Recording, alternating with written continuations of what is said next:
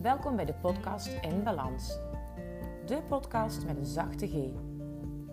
Ik ben Anouk Zonnemans, moeder, dochter, vrouw, vriendin en balanscoach. Als je me beter wil leren kennen, volg me dan hier en op Instagram of LinkedIn. In deze podcast wil ik twee dingen met je delen.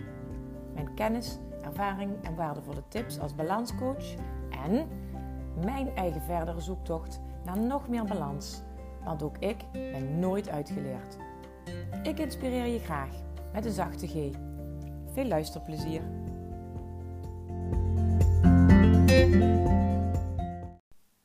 Hey hallo lieve vrouw en welkom bij aflevering 28 van de podcast In Balans. Vandaag heb ik als thema alles is energie. Energie.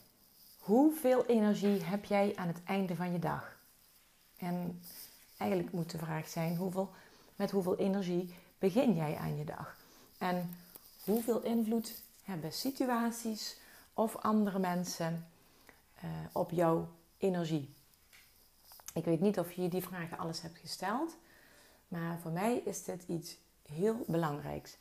Ik ben me de afgelopen jaren heel erg bewust geworden van um, mijn energiehuishouding. En dat kan allerlei kanten op gaan. Dat kun je vanuit verschillende oogpunten uh, benaderen. Zo had ik laatst een keer een interview met uh, Marleen Brood.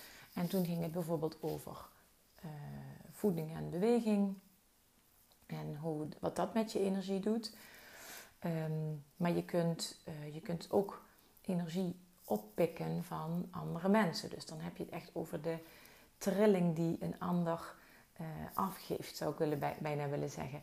Het kan misschien heel erg zweverig klinken dit, maar ik wil er toch even iets over vertellen. Want um, alles is energie. Um, zelfs spullen kunnen energie bij zich dragen. En daar hoef je niet in te geloven. Dat kun je ook zweverig vinden. Dat moet je allemaal zelf weten. Dat, dat is wat ik geleerd heb in de afgelopen jaren. Uh, spullen en mensen kunnen energie bij zich dragen. En als je dat niet, als je dat, dat niet zo kunt zien, als je denkt van nou dit is, mij, dit is echt een beetje te spiritueel, zou ik graag het voorbeeld aan willen dragen. Dat is een heftig voorbeeld overigens. Um, van op het moment dat je in een uh, concentratiekamp uh, naar binnen loopt. Ik weet niet of je dat al een keer gedaan hebt. Maar op het moment dat je binnengaat in een concentratiekamp, daar voelt het anders dan wanneer je buiten de poorten staat. En dat toont voor mij aan dat uh, plaatsen en voorwerpen een bepaalde energie bij zich kunnen dragen, die op dat moment uh, vreemd aanvoelt voor jou.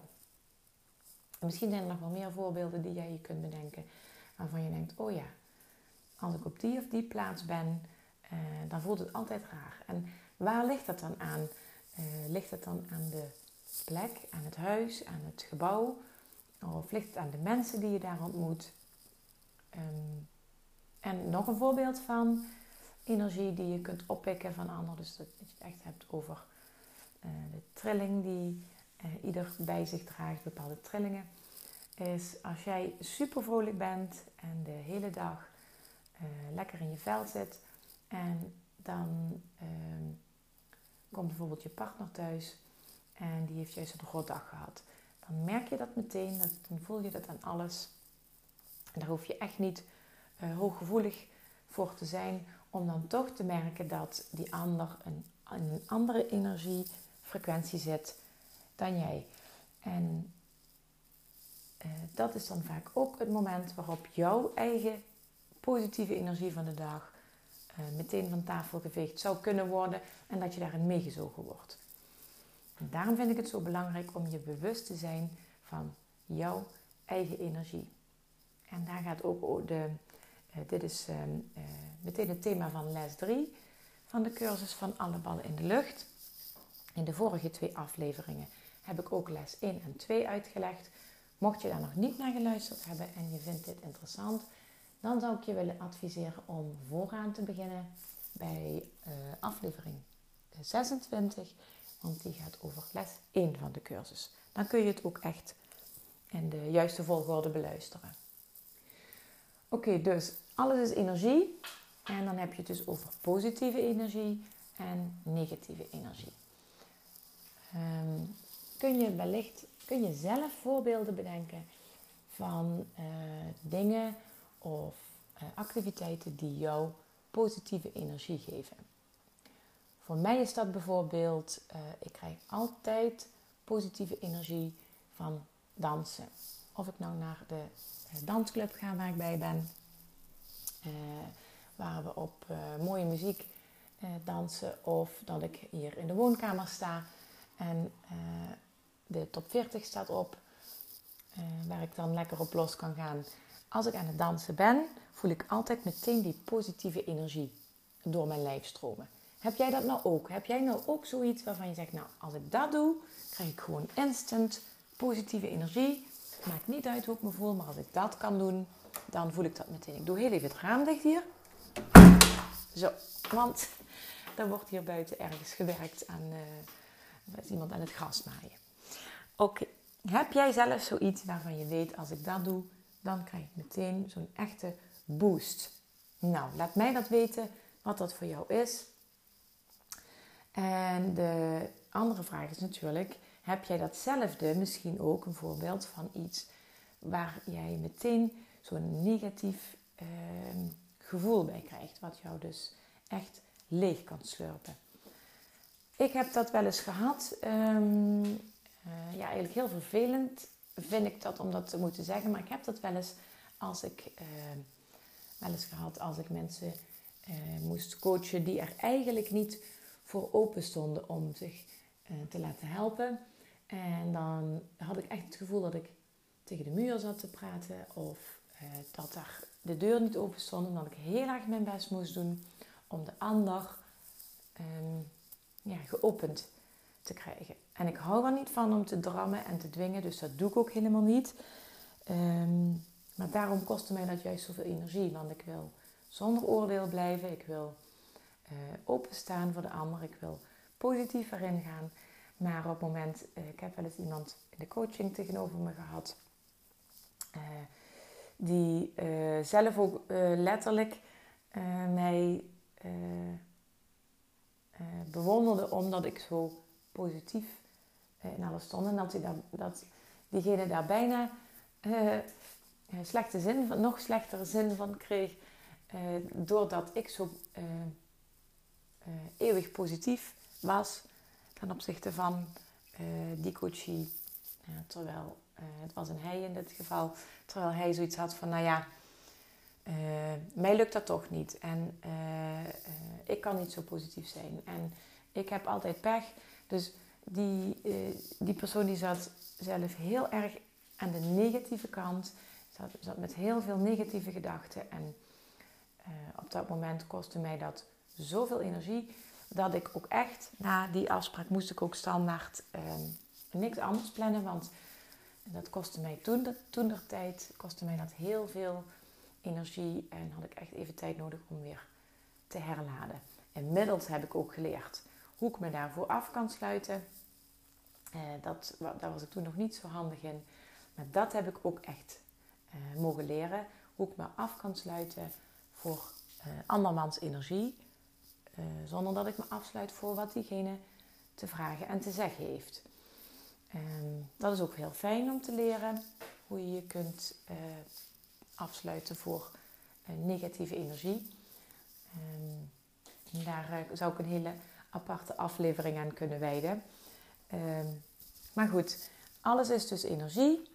En uh, het is belangrijk om voor jezelf duidelijk te hebben waar je energie van krijgt en wat jouw energie kost. Want als je dat weet, als je dat goed op een rijtje hebt en je koppelt dat ook, uh, die vragen ook aan de rollen en de taken die je in de eerste twee uh, thema's van deze cursus op een rij hebt gezet, uh, dan wordt het steeds meer inzichtelijk hoe uh, veel energie dat bepaalde taken kosten.